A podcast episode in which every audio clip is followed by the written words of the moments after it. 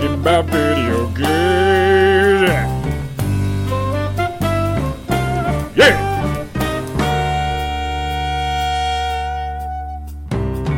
Hey everybody, welcome to the Namek versus. Sane podcast. This is episode eight. Uh, we are closing in on episode ten, which is a milestone episode. But so is episode eight. Uh, I'm Patrick Shanley, editor with The Hollywood Reporter. Joining me as always is my friend and co-host Edmund Arnold. Edmund, how are you doing?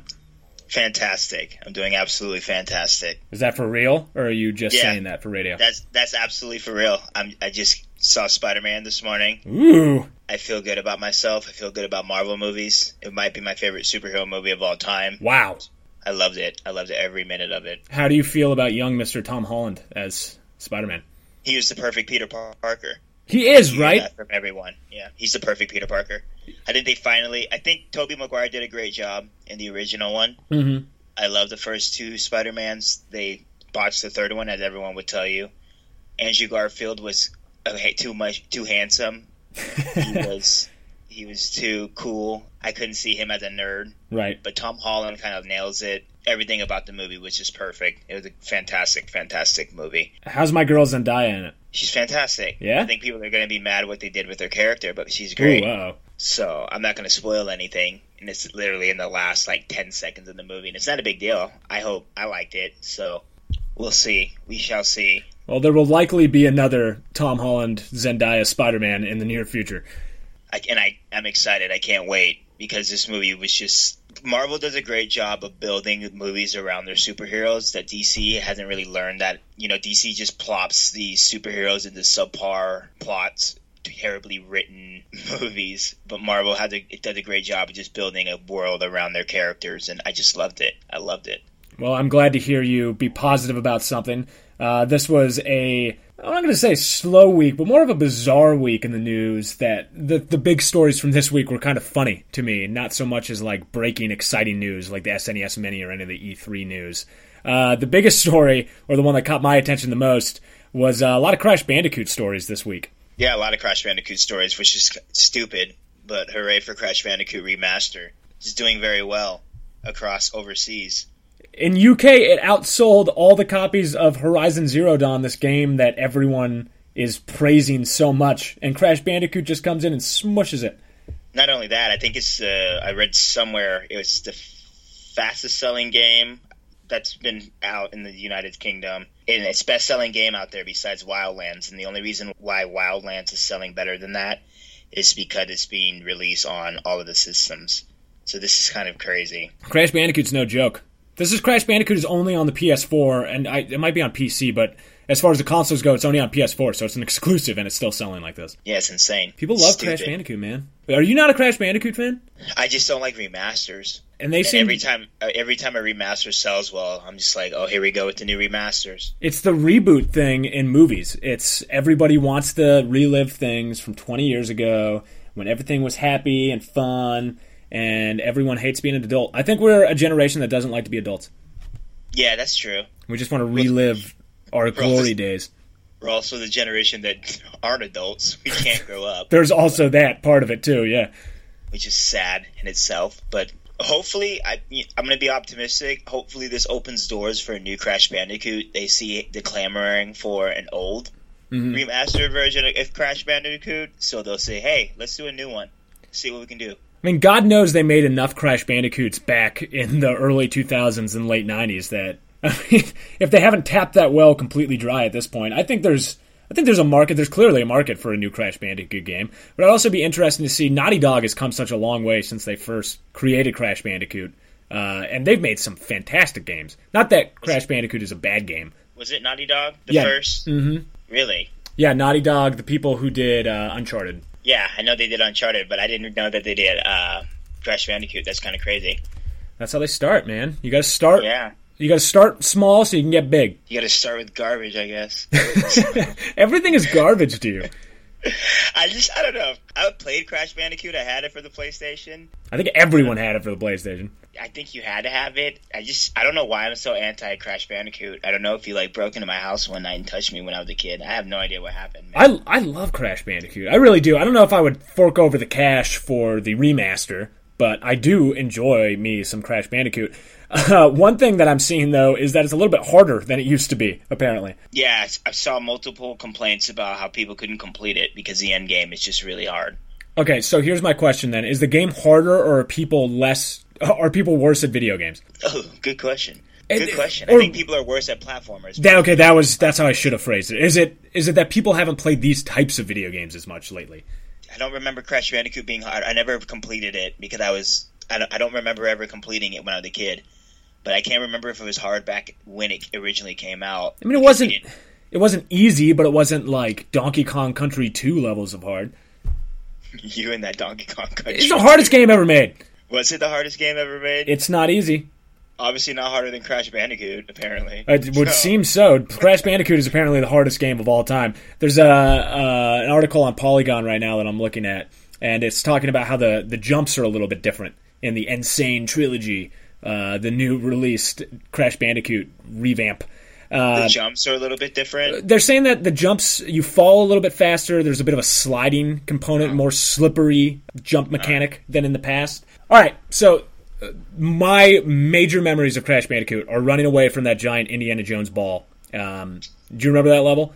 Yeah, that's the only thing I do remember. I think it's in the first level. Yeah, it's, that's it's the only thing people play in Crash Bandicoot. Right, and it's awesome, but it's not easy to do. It wasn't easy back then. It's going to be super hard now if you're slipping all off of stuff. That part I do remember being hard. And that was the first level, I think. I don't think that was far in the game at all. Yeah, Crash Bandicoot doesn't mess around, man. It's either you're here, you show up ready to play, or you get out of Crash Bandicoot's jungle. No, but that's really embarrassing that we can only remember the first part of that game. And pe- people are complaining, like, the end of the game. I don't remember I don't remember getting that far. I don't think that game hooked me. Like these other, like the Marios and these other platforming games that really have a way to hook you. Take away Mario, what type of platformer, what's your go-to platformer? Mario. Really? So do you, are you just not a platformer fan? Sonic. I like Sonic. Sonic's another one of those ones, man, where, like, I remember bits and pieces of Sonic. But, I mean, everything was a, like, repeat of, I mean, you have your brawlers. I like. I think I like brawlers more than I like platformers, because I could, I could point out more brawlers that I can go to rather than platformers, because you have, like, your Teenage Mutant Ninja Turtles. Oh, God, so good. And then your, your Turtles in Time. Rage. Mm-hmm. Um, you have so many. I, I think I like brawlers more. I think maybe you're right. Maybe I don't like platformers. I think you just pointed something out. We're learning so much about you. I think so. I it's, never really thought about it. This is psychology at work. I know. Video game psychology. Here we go. Hey, it's a real thing. All right. It started here. We'll have books written about us. I ex- imagine I'll be bronzed somewhere. I'm going to go back to school. Yeah, let's not go crazy about it. Yeah, I'm going to go back to school for video game psychology. Crash Bandicoot one oh one. Proud. Get my master's in video game psychology and walk around, strut my stuff. You see, Crash Bandicoot is just, it's enriching people's lives. I guess. I don't know, man. I, I just don't know why, why I'm so anti, because he spins and you have to collect peaches.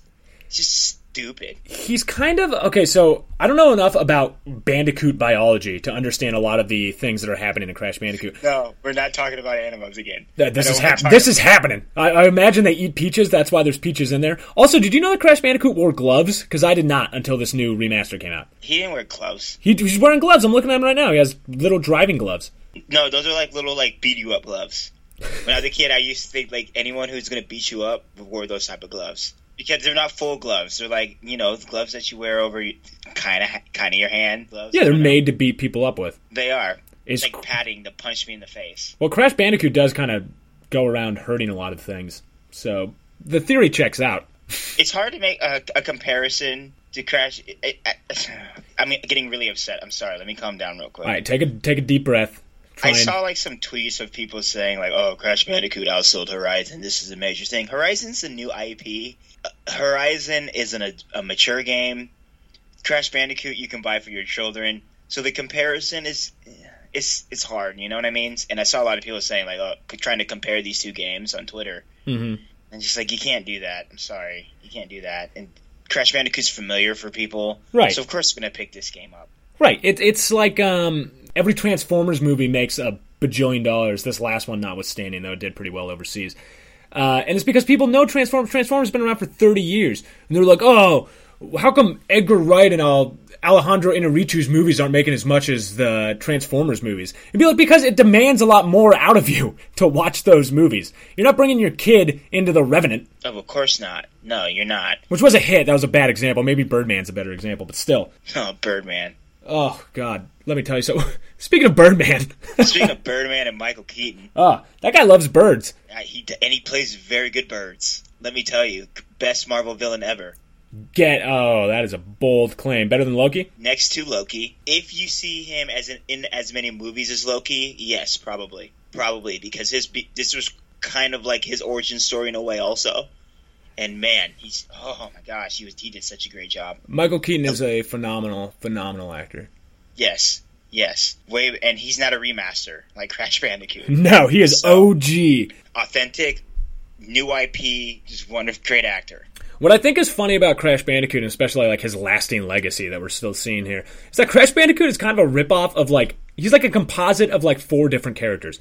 Like he's like Taz from uh, Looney Tunes. He's sort of like Sonic the Hedgehog. He's kind of like Mario in the way he jumps around. He's really punky like Sonic the Hedgehog is. And he tries to be cool like Gex, but he's not. Nobody's right? As cool as Gex. Yeah, no, he, he tries to. I didn't say he is as cool as Gex. Gex was a James Bond lizard. You can't beat that. What was the, like, tiki mask, too? I don't remember anything about Crash Bandicoot. Wasn't there, like, a tiki mask? Well, that's my problem. Around? Is that his mentor? I, see, I, I feel like, again, I don't want to keep bringing it back to animals, but we need to understand more about bandicoots themselves to really understand some of the imagery that's going on in this game.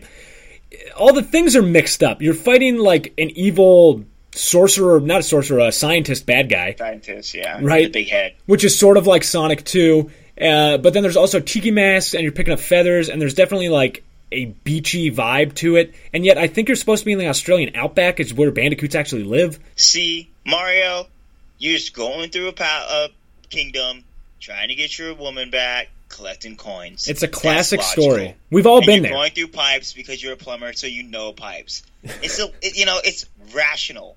All this Bandicoot nonsense. I can't follow this. I'm buying this nonsense. I don't want to have to here. pick up a bestiary to be able to understand the off-the-wall references made by a Naughty Dog platformer from nineteen ninety-seven. Yeah, peaches and feathers and boulders you have to run from. What is, what is he doing out there? Get your metaphors oh. straight, Naughty Dog. Yeah. Also, Naughty nobody Dog. runs in Converses, all right? Put them in some track shoes. Or, or some Crocs. Or something. He's got to be comfy out there. Well, he looks like a person that would be wearing Crocs. He looks like one of those just people that would be out there in the mall. The thing I love so much about cartoon characters that have pants on but no shirt, or shirts on and no pants. Yeah, at least he has pants on. And I think it looks like he's wearing socks too in some of these pictures. So I can't tell if he has socks on or not. This is uh this is Sockgate twenty seventeen. So you're a video game reporter. Are I have no idea what's in this. Are all the games in this insane trilogy? What's in? Contained in this insane trilogy. So there's, okay, so like I said earlier, Crash Bandicoot has like a million games. There were mobile games, there were racing games, there was all these crazy games that came out of Crash Bandicoot. This is just a trilogy of like the main ones in the series. Okay, so yeah. It's just Crash Bandicoot one, two, and three. Yeah, but the thing is, people really, well, all right, this is speaking for myself. one and three were, one's the best, clearly. three was all right. What about two? I don't really remember two. The thing is, Crash, Crash Bandicoot's one of those series. Crash Bandicoot is that dude where when you think back about, like, the party the night before, and you're like, oh, yeah, he was there, wasn't he? And, like, nobody actually remembers anything he said or did. Yeah, absolutely. I'm looking at all these games. I had every single one of them, and I don't remember anything about these games. Yeah, pretty much. He's just like a giant palate cleanser.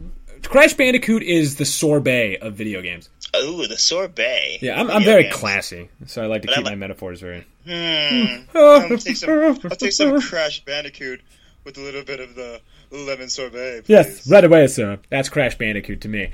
Uh, I mean, Crash Bandicoot's making all these big waves. We can't remember anything that happened to him. I watched a video of gameplay from the new Mario, uh, Super Mario Odyssey, of literally walking around in a circle. That's what the gameplay was. And I was like, oh my god, I need to buy this game immediately. That's it's the difference. Mario. It's Mario. Mario is the most marketable character in video games of all time. It's not even just his character. It's the gameplay and how they can keep just making... How do they keep innovating a thing that has existed for thirty-five years?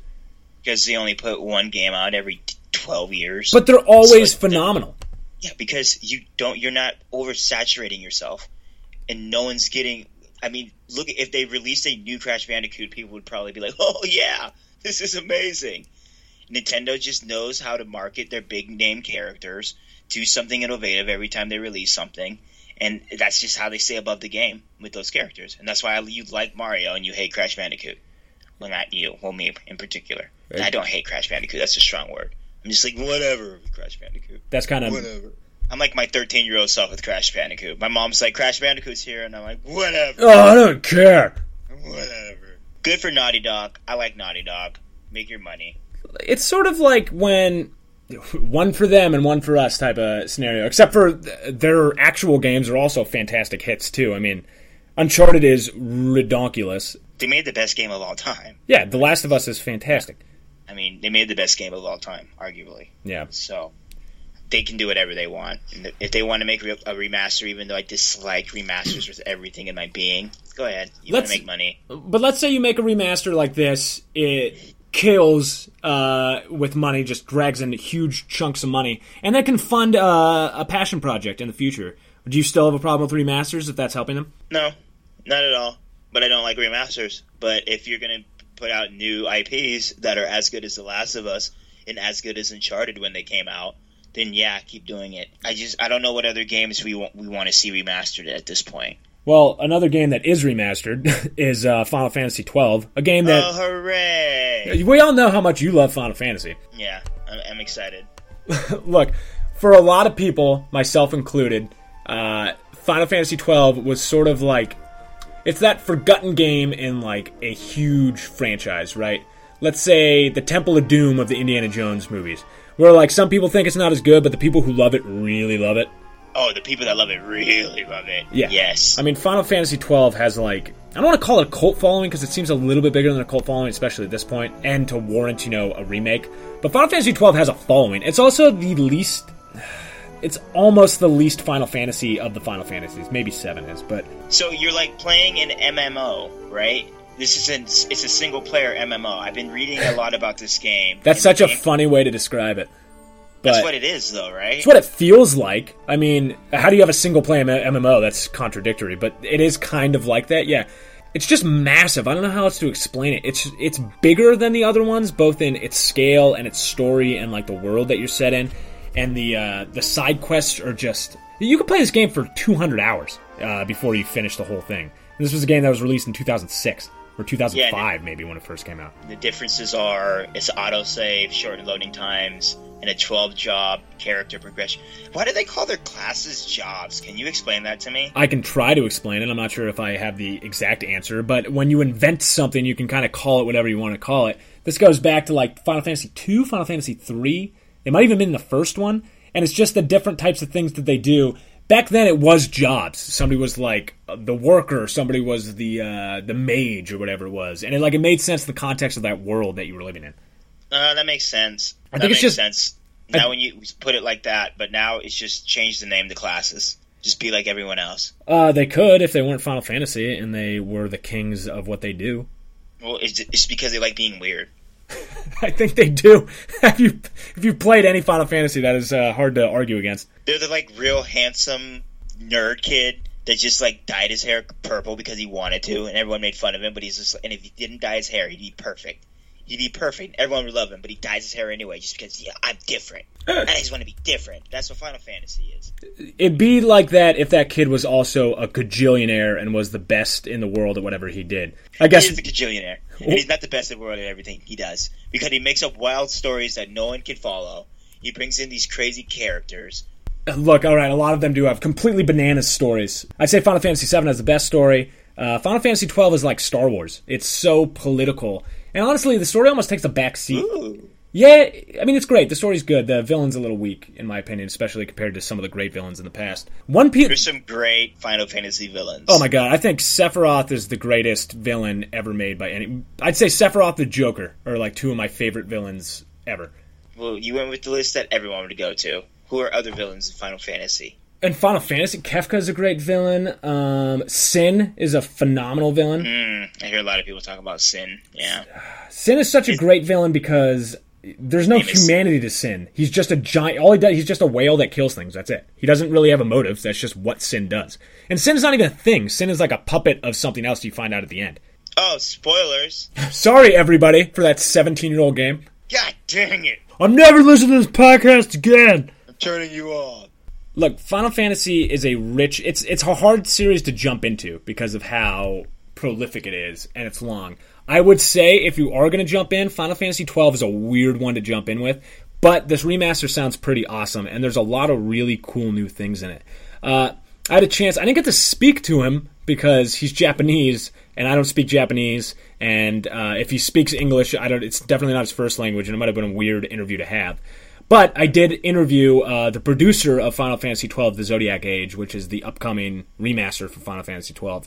Uh, his name is, I'm going to butcher this and I apologize, Hiroyuki Kato. Uh, he was the producer of the game. And I asked him pretty much, and this was easy for me, it's always easier to do an interview when you're a fan of what you're actually doing. And God knows that I'm not always a fan of the things that I'm interviewing. But he, he answered pretty much all my questions that I have, um, and what I would hope people would be asking about the game. Like, I asked him, this get, look, there's a popular game. Uh, it seems to be, like I said, it's a cult classic. It gets more popular as time is going on. And I was curious if the game's longevity uh, is influencing the decision for them to remaster. Because, you know, they've announced Final Fantasy seven as well, which is, like, the game in Final Fantasy. Right. And one of the... the highest-selling games of all time. And obviously, I mean, like, yes, that did play in, is what he said. He said, longevity is one of the reasons that we have decided to remaster the title. Uh, the uniqueness of this title, such as the world of Ivalice, which is a, a world that they made up outside of Final Fantasy and got kind of worked into it. So it, it's not really in the line of Final Fantasy the way that a lot of other ones are. But it, he goes on to say, it has its own culture, its own races, its history, its religion, a political situation that we created in great detail, which they did. Uh, the Gambit system, which is like the overdrives for this game, which creates a comfortable real-time party battle, uh, still stand against the test of time. I agree with everything that he says, and it's one of the reasons why I still love Final Fantasy twelve so much, and I'm so excited about this remaster. What establishes this world, Ivalice, or whatever it was named? Ivalice. Ivalice. Ivalice. Ivalice. What establishes... what makes it stand out compared to the other worlds that you played in different Final Fantasies? Okay, so numerous things. Not only is the level design just astonishingly beautiful, the races of animals that they make, the different types of class... I mean, the class system really is a part of this game. You are a street rat when you start. You're like Aladdin. Um, and you're being oppressed by a new empire that has come in, wiped out your homeland, killed your brother, and you are trying to find your way as a street rat stealing from these new Imperials that are running your place. And you are surrounded by pigmen and by these like awesome dragon lizard guys with like tufty hair. You're basically a courier, and you work for like this kindly guy who's sort of in the pocket of the Empire as far as you know, so you're kind of pushing back against him. It's a game that deals with racism. Uh, there's a lot of political issues that are addressed in this game that other Final Fantasies do not address. Other Final Fantasies don't have lizard people and cat woman that are kind of attractive. She Way, is a bunny woman, and she is very attractive. Woman, sorry, bunny woman, like, you know, Lola Bunny. Kind exactly. Of attractive woman in uh, Space Jam. Why are there animal people in this game and not other games? I think it's because it was designed originally as a different game outside of the Final Fantasy banner. And there was, like, a novel written, like, set in this world, basically, by the developers who did it. I mean, they went all in on designing this game to be a different world. And I think, look, all the Final Fantasies do that, and they all pretty much nail it. This one really nails it, and it really felt like... Look, it starts off with, like, a two-hour, like, movie to, like, set up the world that you're in. They did their homework on this game. You really feel like you're an Ivalice oh, when you show up. Oh, but that's why I hate Final Fantasy... Well, not hate. Okay, I need to stop using that word. My mom says that word is too strong. That's why I'm lukewarm about the Final Fantasy series... And that's why I love Final Fantasy, what was it, fifteen that just came out? I really enjoyed that. Was that the one that just came out recently? Yes, with the four guys in a car. Oh, that bromance was fantastic. I loved it. But it's these movies that I have to sit through. But that's part of the fun of playing a Final Fantasy game. It's not fun. I don't want to sit through a two-hour movie, fifteen minutes of gameplay, three-hour movie, twenty minutes of gameplay. Is this one broken up a little better? Where I'm playing a lot of the game before it cuts to a five-hour movie. Big time in this one. I would say this one... I haven't played Final Fantasy fifteen, but I would say that this one more than any... You would really hate Final Fantasy ten, because Final Fantasy ten, you're basically watching a movie, and every once in a while you get to walk around. I love that, and it was my favorite part about it, why ten might be my favorite. But twelve is...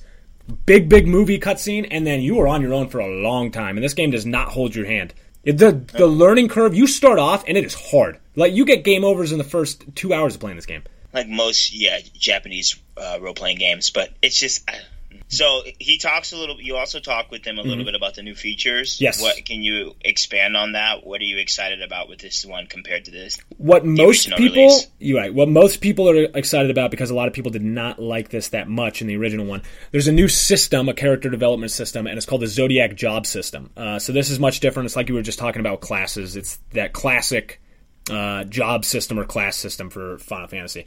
What used to be in the game was the license board. I didn't hate the license board, but I also didn't love it. Uh, the license board is just a little bit different in this one. Licenses are basically you have to earn up license points in order to get new material, then get that license point before you buy it so you can equip it. So it's sort of a lot of hoops to jump through to get stuff. Uh, I know exactly what you're talking about right now. Do you? Yeah, you're totally with me. Mm-hmm. So this one's a little bit different. Uh, he explains that the player can choose two jobs per character and develop each character from there. Armor and weapon that can be equipped and abilities such as magic and skills that can be used will differ per job, so you can enjoy playstyles and strategies that differ per the combination of jobs that the player decides to use, uh, such as compensating for the weakness of certain jobs or specializing in magic attacks. Uh, it's I a like different... That. Yeah, it's great. It's a different form of customization. It's also a huge overhaul. That is not a small tweak. Yeah, that's big. I kind of like you can play two classes. Yeah. Or two jobs. Sorry. How dare you? Sorry, Final Fantasy. So, yeah, that's pretty cool. I, uh, I like that. This is not just a remaster. You know, like, they, they redid this game. He, uh, uh, Kato-san goes on to say, the reconstruction of the battle system is a huge part. Uh, the battle system, for me, was the best part of Final Fantasy twelve. Uh, the battle design has been reconstructed from the original Final Fantasy twelve. It was reconstructed by the man who used to be in charge uh, of the battle design in the numbered Final Fantasy title, so a guy who really knows what he's doing. Um, we have enhanced the strategy against monsters, items sold at shops, items found in treasure boxes, and the overall enjoyment of exploring the map. As well, the original game was designed in a way that you would not be able to obtain the Zodiac Spear, which is pretty much like the ultimate weapon in the game, if you did not take the necessary steps, but we do not have that system in this game anymore. The Zodiac Spear is difficult to get, but you'll be able to get it if you work hard for it. That's yeah, intriguing. I saw a lot of people happy about that. Oh my god. I spent, this is what, seventeen-year-old me, spending ten hours, not, not that much time, but a lot of time trying to get that stupid spear. Did you get it? I did get it. Of course I got it. Did I get it? I'm glad you got it. Congratulations. Perhaps, alright, this is going to get super nerdy, so get ready for this. Perhaps the most exciting thing that he said, alright, everyone who's played Final Fantasy seven, or Final Fantasy twelve knows that the strongest enemy in the game is Yasmet. Yasmet is a giant dragon monster who takes literally, this is an exaggeration, at least twelve hours of gameplay time to take down. That's how much H P he has. Well, guess what, fans of Final Fantasy twelve? There will be opponents that are stronger than Yasmet in the Ultimate Remaster. How do you... How do you... Oh, I guess you pause. You can pause mid-battle? Mm-hmm, yeah, you can pop out and save, and it'll like it'll keep where it is. But that's what you have to do. A twelve-hour battle... Look it up. Look at speedruns. I think the fastest someone can do it is an hour, but that's kind of like tweaking the system a little bit. That's literally real, the fastest you can beat this thing. Real life hours, or is this video game hours? Real life hours. So why? So you can say that you did it. But why? Is it a mandatory person you have to be? No, not at all. It's completely optional. Oh, okay. That's not that bad then. Okay. It's just I'm right in the middle of the game. You have to do this twelve-hour well, boss I, fight. I thought it was like an end battle that you had to be go do this twelve-hour battle to complete the game, and I'd be like, oh no. That would no be play. Some balls by a game developer. That's a cool. If you want to do that, go ahead. You nerd. You nerds. Oh man, this is. Uh, we should post this entire interview because it's so great. There's so many wonderful things in here for fans of the game. Unlike you, who just poo-poo on everything. Uh, another critique of the game was that, you know, Vaughn, Vaughn's the main character. He's your typical Japanese emo main character. Though he has a reason to be. I mean, his home was taken away from him. He's... Spoilers. Spoilers for the beginning of the game. Uh, look, so people critique the game for saying that he wasn't the main character. I asked him about that. Um, and he said, I mean, basically what the game really is. All six characters are the protagonists of the story. They're kind of leaning into that with this. Uh, he said you will also be able to get a glimpse of the drama from the people who are living in Ivalice through the many sub-events in this game, including mob hunts. Uh, so in another way, it can be said that each person living in the world of Ivalice are also the protagonists of this game. That is ambitious. We have implemented many useful features such as the autosave functionality and high-speed mode with this H D remaster, so please enjoy not only the main storyline, but the sub-events as well. Look, he needs to say that it's his game. At the same time, like I said earlier, again, I'm repeating myself, this game has so much outside of the main story, not only twelve-hour boss fights, but multiple hunts, different secret monsters, secret paths that you go in, completely different sections of the map that you wouldn't find unless you knew where to look. Yeah, it's a single-player M M O. Wait, what is the complaint about Vaughn? So, he's just too, was he too bland? No, it's not even the character himself. It's more just that he doesn't... People who say this are stupid, by the way, and I can tell you why they're stupid, uh, that he doesn't have a connection to the story as strong of a way as the other characters in the story do. Right? One of them is the princess of the deposed empire. One of them is a, a guy who everyone thought assassinated the king. This is a spoiler. Spoiler. Don't, don't spoil it. Okay. One guy is uh, like a like a war criminal, I guess, is the okay. best way to describe him. Another guy is a sky pirate who keeps saying that he's the main character over and over and over again. He's my favorite by far. And then there's Vaughn, and people think that Vaughn is just kind of there along for the ride. The problem with that is, is that the game literally is tail-ended, or at least it opens with Vaughn's brother being killed, and then Vaughn being alone and having to find his own way. Vaughn is a young man. He's like fifteen, and he's trying to find his way without family. He's an orphan, and he lives in the street, and he lives in the gutters. And Vaughn is, he's sort of like our surrogate. He's the player. You're a newcomer in this new world, and you're trying to find your way. But he's also a sad, tragic character, and the people who don't get that, I feel bad for them, because Vaughn should be the main character. Yeah, that's sad. He's like Peter Parker. He's exactly like Peter Parker. Also, Tom Aww. Holland plays him. Aww. is, is, is Marissa Tomei in it? Because I'd buy the game right now if Marissa Tomei's in it. I'll buy anything with Marissa Tomei in it. I'd buy garbage if Marissa Tomei was in it. Like if but Marissa... she would never be in garbage. I apologize for even so saying that sentence. I'm sorry. Are you saying God, literal that. garbage, that Marissa Tomei would never be found in a dumpster? No, never. She's an angel. She's an angel amongst peons. I don't, you're, so, you're kind of selling me on it. You're kind of selling me. Good, I'm glad. It helps when you can hear it straight from the guys who are making it. Look, they have improved visual experiences, which everyone expect, ex, uh, ex, expected. Jesus. Improved sound expressiveness. They have improvement to the play experiences. They've greatly reduced the loading time in the title. What I think is great is they don't just have a stupid inverted camera anymore, which is the one thing that drove me crazy about the game. The cutscenes are even more beautiful than they used to be. You know, there's just a lot going on in this. It's not just a simple remaster, and it's what you'd expect from Square. Square's not just going to repackage the same old crap. It's why Final Fantasy seven has been taking so long to remaster. They're not just going to be like, oh, here's the game, but now it's in H D. Yay, Final Fantasy seven remastered. I'm excited for that. Yeah, but maybe, maybe when Final Fantasy twelve goes on sale, I'll pick it up. Look, I recommend it. Clearly, I'm biased because I'm a huge fan, but it, you should give it a chance, and... it is a fun one to start with for Final Fantasy. Just because, look, if you like this one, then... Actually, no, that's a stupid thing to say. If you like this one, there's no indication if you like the other ones. If you play Final Fantasy nine, then you'll know if you love all the other ones. Final Fantasy nine is the one with all the cutscenes? No, that's ten. Uh, but Final Fantasy nine is like the most Final Fantasy of the Final Fantasies. Which Final Fantasy nine? Is that the one with the three... It's the monkey guy... The monkey guy is the main character. There's, like, a chick in orange pants. There's, like, the Black Mage. Do you know who Vivi is? The Black Mage is, like, the iconic Black Mage. It's racist. Final Fantasy nine. Oh, this is the one. Okay. All right. This is the one I've always wanted to play that people always talk about. Uh, it's the next game on my list of games to play, so... I guess it's very underrated. It's great, and it's hard. It is one of those games that's like easy, easy, easy, easy, easy, and then just kicks your ass. I think I might have mistaken. No, people love Final Fantasy twelve too. Never mind. Okay, maybe there's a lot of good Final Fantasies. You need to step your old Final Fantasy game up. Have you ever played the Sudoku series? Sudoku? Sudoku? I've not. Sudoku? Sudoku? Okay, alright, you should check those out. Those are pretty cool. I-, I played the first one. I'm about to play the second one. There's similar, like, party-based system. J- Japanese R P G. I love older, that stuff. Um, turn-based. So I-, I found it on the PlayStation Store on my P S three. So since you don't have a PlayStation four and you probably have a PlayStation three, you can probably play them. I wish I had a PlayStation three. I haven't had a PlayStation since the PlayStation two. You don't have a PlayStation three either? No, man. Xbox for life. Oh, wow.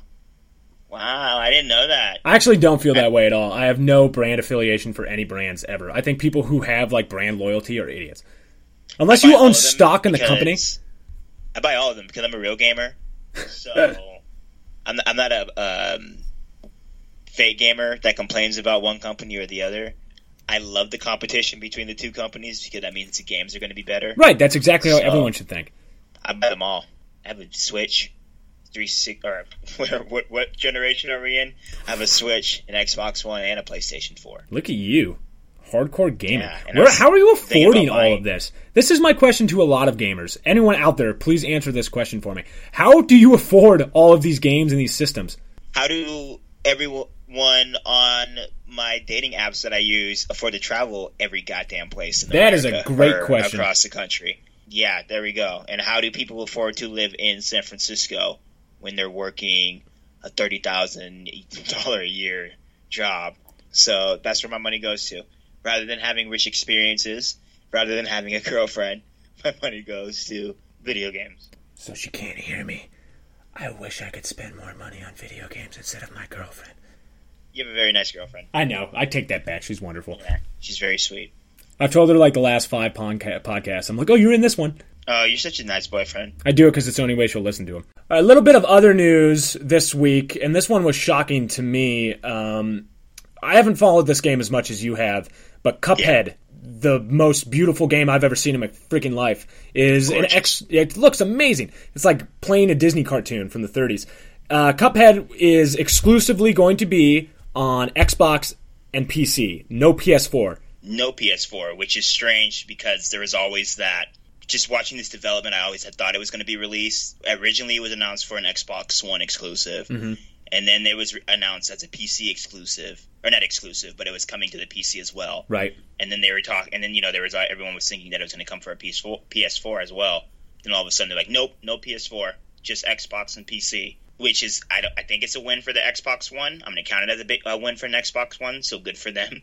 They needed one. Seriously. Well, that was my that was my point I was going to make, is that P S four has just been crushing the exclusives lately, um, with Horizon Zero Dawn. Oh, well, Nintendo's had a few, too. I mean, Breath of the Wild, which is probably going to be Game of the Year unless something crazy happens. That's only on the Nintendo. Like, Xbox needed something. Uh, let's see if the game actually comes out at some point. It was announced in two thousand fourteen. Was it two thousand fourteen? two thousand fourteen at E three they announced it.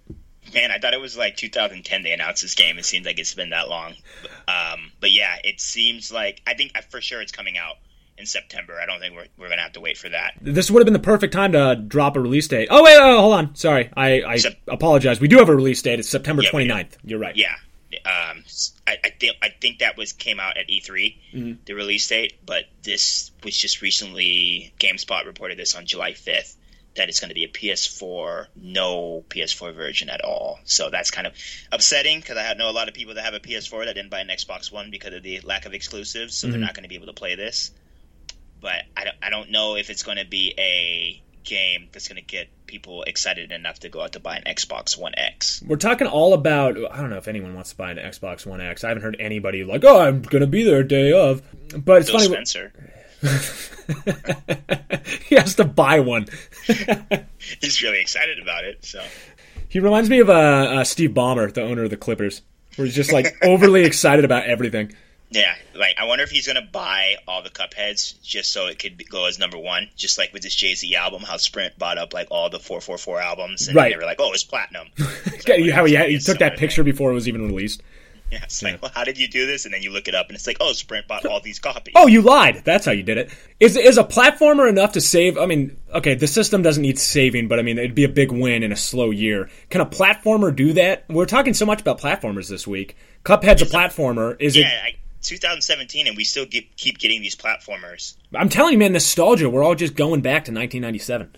I don't think this is nostalgic. I think this is just it. It seems like it's a new new type of idea that's using art as a reference point, which is something that I think video games excel at. Mm-hmm, absolutely. So I'm excited to see this. Um, I don't. It's not like a remake or anything, so I don't think we should put it in the same realm, realm as that. Two things are true. A, yes, it absolutely is a new game. The art is stunning. It's moving in an artistic direction, but it is still a platformer, and it also kind of feels like a deal. It sounds like a... It seems like an Xbox Live game more than like an actual big market release to me. Ooh. Ooh, shots fired. Um, yeah, I don't know. I, I I think it's different because I'm cheating a little bit because I'm going off of the original release when it was announced only as a boss-only fight game. So in that regard, it was really different. Long, long ago. Long, long ago. And then, you know, we talked about it in the past podcast, people complained, and then they changed up their whole development mm-hmm. of the game. So I don't uh, – I, uh, I, I I don't think we could call it an Xbox Live title because it just seems like it's... Is it going to be sixty dollars? That's that's my question to you. That's kind of why I brought this up. Does it, it, it does not feel like a sixty dollars game to me. No. I'm so confused about this game because I want to love it so much and I don't want to say anything negative about it. Yeah. But yeah, it looks like it's going to be a twenty dollars release. Is that enough to save a system? I mean... No. It doesn't feel big enough. It doesn't feel big enough to me. It seems like I'm trying not to make this comparison, but it's the only one that keeps popping in my head. It feels like Super Meat Boy to me. That's the type of game it feels like. Like this awesome little game that will catch on with people, but it's not it's not a blockbuster. As you're breaking it down, I'm slowly starting to agree with you. As much as I hate saying that it's not that big of a game. I want it to be. I think it's... I'm torn because the development cycle took so much. Right. That I'm thinking that it's just going to be this giant... just this giant behemoth of a game, but I can't I can't fight you on that. I don't think it's enough to sell an Xbox One.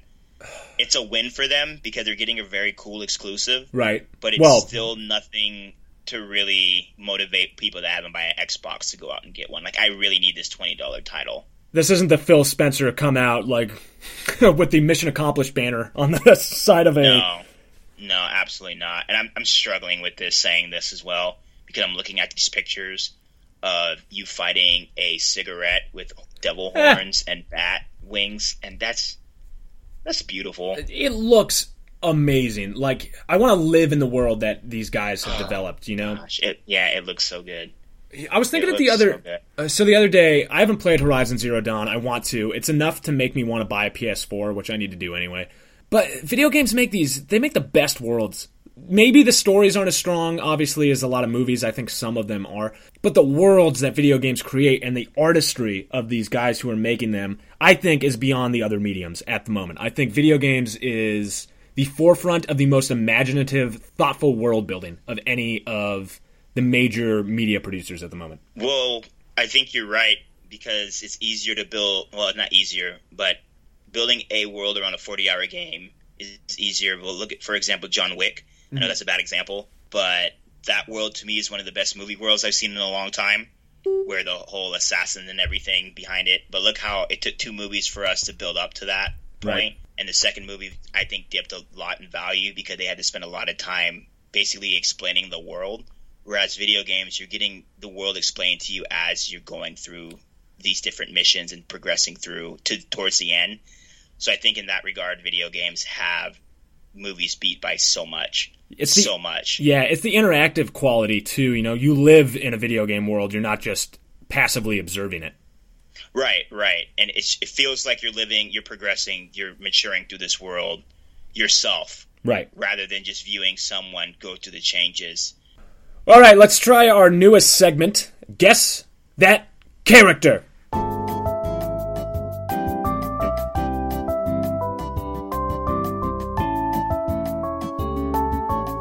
Do we have Steve Harvey on call? Is he on, on his way to ask us the questions? We need Steve Harvey. The world needs Steve Harvey. All right, let's play Guess That Character. Eddie, you want to go first? I don't like that name. No, we need a we need a better one. I'll go first. All right. Because I think in checkers the black piece goes first, so I'll go first. Where do we start? What what are we betting on this? Oh God, yeah, that would make it more interesting, wouldn't it? Actually, let's just you know what? This is our first time. So we'll start really easy. Okay. And then at the next one, we'll put, like, something on it. I tell you what, I know something to do. If uh, we don't have to do this this time. I have to play or watch something that you love that I hate, and you have to play or watch something that I love and you hate. I love that. All right. Yeah, that's a great idea. Solid. Okay, so my first one. Dun, dun, this dun. man is a middle-aged blue-collar worker. He's never been able to settle down because his girlfriend or partner is always being kidnapped. He's resilient, he's adaptable, adaptable to various situations, and he loves to jump. Who is this character? I think I got it already. That Who was an it? easy easy start. I gave you an easy one. I gave you a handoff. We got to start off easy. That's Mario. Yes, absolutely. Woo! Yeah. Bing, bing, bing, bing, bing. Yeah, one for one. One for one. All right. What you got? I'm going to start off easy, too, okay? Okay. This will be funny. We're probably going to end up picking some of the same characters. My character was raised in the forest. He has a very talkative companion. He is an expert archer. and he is very Link. good. Nice. Ocarina of Time. Well Link done. Too, right? Well done. Yeah. You even got the Link that I was thinking of. Yeah. Give, give me that. Give it's me easy, that man. I'm telling you. We got to get a little bit harder. Yeah. Well, this first one's easy. We'll get harder. We'll yeah. get harder. All right. This one's a little... I don't know if it's hard. I'm, it's kind of vague. It's a teenager raised by a single mother who embarks on a life-changing mission at a very early age. Oh, my God. He leaves everything behind to become the best. The best. He is helped. He's aided by little monsters on his way to complete his journey of becoming the best. Oh, God. Thank you. He was raised by a single mother. Uh, it is Ash from Pokemon. Yes. Woo! I believe that his, his father's never touched upon in the series. I just remember playing that first. You never see his father. No, I just remember Professor Oak. I didn't realize it's such a dark backstory for Pokemon. Yeah, I went there. The whole game's kind of dark when you think about it. He's going around capturing monsters, leaving them in balls, making them fight each other to the death. Yeah, it, it is very dark. It's fantastic, fantastic game. You could get... If someone could do a live-action version of Pokemon, you could make that the darkest universe of all time. I want an R-rated Pokemon film. Okay, all right, you're two for two, man. You're doing well. I'm killing it. You're giving me really easy ones. I have a couple, and I want to keep it... All right, I'm going to keep it a little easy, but not super easy. Okay. Okay? This is a character who walks around in sneakers. His biggest villain... is a anthropomorphized duck who is royalty. This is a character who doesn't blow. This character does not blow. That's a hint. Huh? Oh, Kirby. Nice. Well done. I didn't know Kirby had sneakers. That kind of threw me off. Kirby wears sneakers? Yeah, of course he wears sneakers. Uh, does Kirby wear... Those are slippers, bro. Those aren't sneakers. Bro, if they are slippers, they are slippers that look like sneakers. Are those slippers? No, they're I mean, sneakers. Are those sneakers? They ha- are sneakers. Look at Kirby right now. I'm looking at pictures of Kirby. There are no laces. There are no, those are at most house slippers. He could even be considered barefoot because you don't even know if Kirby has toes. That's a great question, actually. Yeah. All right. I don't know. I gave bad clues and you still got it. I'm calling shenanigans on yours. All right, follow up, follow up. Do you know the name of Kirby's villain without looking it up? King Dedede. Well done. That was impressive. Yeah, I did not look that up either. I you're, had to think about it. You're technically not correct, but you were close enough. It's it's D D D. Oh, D D D. Okay. Yeah. Okay. Still, pretty good. He's the weirdest villain. Just uh, He wears villain. slippers and a robe, too. He's just a duck or a penguin in slippers and a robe with a giant mallet. It's awesome, though. With those two D platformers had, like, Bowser, Donkey Kong, Doctor Robotnik. Yeah, man. Did it. I mean, we had a lot of good two D bosses. This is why I'm excited about Cuphead. Yeah, absolutely. Absolutely. We're going to get some, like, cigarette bosses. All right. We're both two for two. This is a pretty, it's a tight battle. I know. This one's a little ambiguous, but you have to get this one. All right, light on me. He is a mercenary. Falls in love and begins to change his life. When we first meet him, he's cocky and arrogant, but as he slowly falls in love with this other character, he slowly begins to change into a heartwarming, compassionate person. Suffers from amnesia, but slowly starts. But as he slowly gets his memory back, it makes him a better person. That's it, very, very. I think ambiguous. I got it. It's, The thing is, I don't think I've played these games, so this is a shot in the dark. Oh, you're off then. Is it Agent forty-seven? No. Ugh. No. No, I should have been, and I could be off. You might yell at me right now.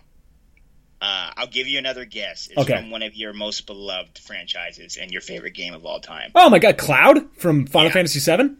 Yeah. He did, he is a mercenary. Yeah. Oh, my God. That was really well done, actually. What were your What were your clues so I can recap it? He was a mercenary. He, he falls in love, and it begins to change his life. When we first meet him, he's very arrogant and cocky, but as we slowly, as he slowly begins to fall in love with this person, he becomes more compassionate and yeah. loving. Um, he suffers from amnesia, but slowly starts to regain his memory, and as he regains his memory, he becomes a better person. How did you learn all this? You were just researching Cloud Strife? Um, I did. I kind of remembered Cloud... And then I kind of went into his Wikipedia. You're touching all three discs of Final Fantasy seven in character development right now. I'm very good at um, skimming over articles and writing reviews over, or not writing reviews, writing synopses over them because nice. Of college. Everyone ah. go to college. Everyone go to college. If there's one takeaway from our podcast, it's to go to college and that Steve Harvey is not a very good comedian. No. Those two things, that's pretty much what we're all about. He's no Bernie Mac. Let me tell you that. Hey, this isn't this isn't bullcrap. I love Bernie Mac. No, Bernie Mac is my favorite comedian of all time. You um, make Mister three thousand and you get a pass for life. I love that movie. Oh, yeah. Anyway, milk and cookies. So, yeah, I love Bernie Mac. Um, so, yeah, good job. It took you two guess, two guesses, but, yeah, you got Cloud Strife. So all you right. went two and a half out of three. All right, deal. Uh, all right, this is for all the marbles then. All right, let me go. You ready? This is a character who started off his career as a villain. He is a character who does not appear as a protagonist in every game in his series. Donkey Kong. Wow, how? That fast? Donkey Kong. Gah, well done. I'll give it to you. Yeah. I was trying to keep him yeah. as vague as, po- as possible. Yeah, it, it, you suck with Nintendo, so I kind of like... I did. I was, I was three for three Nintendo. Yeah, yeah. I was two for three Nintendo. Nintendo has all the characters, man. They got the most recognizable characters. The thing was, I wanted to keep this where anyone was listening would know the characters. I don't want to get super deep into it, like a six-string Final Fantasy character. I'll let you finish next time. I didn't realize that we're doing it for our audience. I thought we were doing it for ourselves. No, so I, I generally let you finish because I didn't know the answer until you were done. Oh, okay. I'll let you finish next time. That's all I ask, all right? All right, I'm sorry. All right, well, sorry. Well done. You get the crown. Um, Thank you. Round of applause. We'll, we'll start next time. We'll start next time. It's getting real next time. On you, Wes. I would I would actually make you go find a I don't think you would be able to. I would make you go find a copy of Alpha Protocol so you could play that through just one time. I'm going to make you sing a Dwight Yoakam song. Who the hell is a Dwight Yoakam? Yeah, that's exactly what I wanted. What is a Dwight Yoakam? Well, you're going to find out if you lose next time. Mm, he's a he wears cowboy hats, so I understand. Sure does. All right. He wears cowboy hats and he looks like a racist. So sorry, Dwight. No, Yoakam, I don't know you. I apologize. You don't look like a racist. That's uh, ironically like the most racist thing you could have said. That was very racist of me. I'm sorry, Dwight Yoakam. How dare you? Whatever your name is. Oh, oh, I just watched a movie with this guy in it this weekend. Yeah, he's an actor. Wait, what movie yeah, did you watch with Dwight Yoakam? I just Yoakam? watched Panic Room with him. Love that yeah, movie. Yeah. yeah. He was he was hella good in that movie. Good All old right. Dwight, Dwighty Dwight Yoakam. Look the Yoakster. Go. All right. That was fun. I like that. I like that segment. It was a good game. I like that segment. We should bring it back. It's coming that, back. Dramatic readings. We're slowly accumulating a lot of different segments that we can work in. Yeah, we're like the Jimmy Fallon podcast. Uh, never say that again. We're like the Jimmy Fallon podcast. Oh, okay. And you just went ahead and said it again. I like Jimmy. So do I. You know what? I actually I like, like Jimmy Fallon a little bit more every week. In this turbulent times that we live in, Jimmy Fallon, you can turn him on and just turn your mind off, man. Yeah. He's, you know, he doesn't talk about Trump. He doesn't talk about anything that's going on with Russia. Is it weird? Nice to turn that off for a little bit. It's if more... It's like more punk rock to not talk about Trump at this point than it is to talk about Trump. Everyone talks about Trump. I'm going to make a game about Trump. it, it would sell so well. Think about it. Trumps or ladders? Dude, Trump is like what's selling right now. Yeah. All you got to do is put Trump on something and you'll sell. God, that's a great point. How is there not a game about Trump yet? I don't know. I would put Trump in Cuphead. He was old. He was old back then in nineteen twenty. How old is he? five hundred? So he'd be good back then. So. He just flies around in one of those like cloud helicopters like at the end of uh, Super Mario. Yeah, you put him and Hillary on there. It looks like one's red, one's blue. Just put their faces over there. There we go. You just made a million dollars for somebody listening. That's what I do. Make people money. I'm an idea man. That's what I do. Oh, my gosh. So... All right. All right. Well, a huge thanks to uh, the producers and the developers. Uh, Hold up. Hold up. Oh, I'm sorry. Hold up. Hold up. Before we get into our thank yous, you had a big week, Pat. You want, you, we want to so talk about that? Question. Are you officially in the Marvel Universe now? So I'm going to break the news here. Uh, I'm news. replacing Paul Rudd as Ant-Man, uh, basically because I don't think people would be able to tell the difference if I stepped in for Paul Rudd. Yeah, yeah, that's true. I get Paul Rudd more than anybody else. Paul Rudd is thirty years older than me. Well, maybe not that. He's at least twenty years older than me. And I get him more than any other actor in Hollywood. Really? All the time. Since I was I twenty years old. I can see it. I love me some Paul Rudd. Everybody loves Paul Rudd. It, it could be a worse person to be compared to, I guess. He, he's the best, man. Anyway, to get back to your initial question, um, this week, in case you don't follow me on Twitter, which you should, if you love retweeted Yankees gifs and a whole bunch of dumb stuff about what I'm eating, um, I was lucky enough to go down to uh, Marvel Universe Live, which is a touring stage show of the Marvel Universe, which is amazing, by the way. Go see the show when it comes through your hometown. It's uh, up in the Bay Area in two weeks, Eddie. You should go see it. Um, anyway, I got to go backstage and kind of see how they made it. Um, I got to try on a couple of the costumes. I got to lift the uh, the Mjolnir, the uh, the Thor's hammer, um, and I got to fight Spider-Man and the Wasp. Really? Well, at the same time? No, they they taught me how to fight, and then I fought a Chitauri. Oh, really? Yeah. So I'm pretty much in the Avengers now. Is Disney on Ice a fair comparison? Oh. Man, Disney on Ice is an American institution. Uh, I think... I'm looking at a lot of the pictures. I'm seeing Sterling K. Brown, one of my favorite actors. He's Ooh. there with his son. Yeah, he was there on uh, Saturday. Yeah, I'm seeing a lot of actors and actresses there. There were kids. Indeed. So is it like a Disney on Ice, or is this something that a single man like myself who doesn't have any kids, would I enjoy it? It is for everybody who is a fan of the Marvel Universe, but it's definitely, it skews towards kids. It's a whole bunch of guys in costumes running around punching each other. Look, sounds entertaining. It is entertaining. I urge everyone yeah. to go and do it. And if you feel like laughing at me, read my article about it. Why not? On the Hollywood well, I Reporter. Plug, I plugged your article without knowing I was plugging your article. I'm looking at it right now. First thing that comes up when you go- Google Marvel Universe Live. Is it really?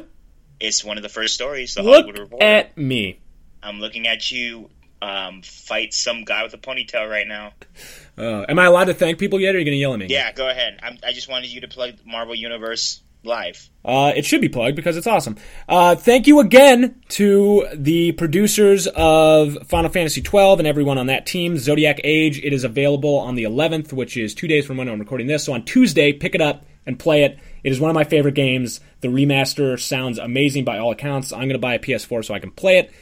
Thank you to my co-host, Edmund Arnold, for being the best co-host in the whole darn world. Oh, thank you. You're welcome, man. Yes, so thank you, everyone who's listening. Um, please subscribe to us on iTunes. Please leave a review if you're listening. Um, leave a comment on SoundCloud. Let us know what you think. Thank you to everyone who's been listening weekly.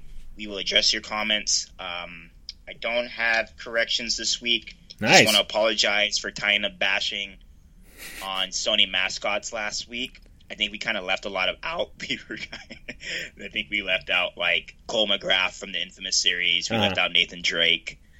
Ooh. So they do have some good, some good mascots. I just don't think that they do a well enough job at marketing it across to everyone. I agree. PlayStation is like the M L B of the video game world. You have all these stars and you're not pushing them forward enough. All right, well, thank you, everybody, for listening. Please subscribe, listen, like, share. Share it. Share it as much as possible. If you don't do anything else, just share it. I don't care yeah, if you... It. If you want to be like, this is the worst podcast I've ever heard in my life, if you share it, then I don't care if you do that. Yeah, and give us feedback, please, um, even if it's complaints. This is the internet. We know that you are all raging about something.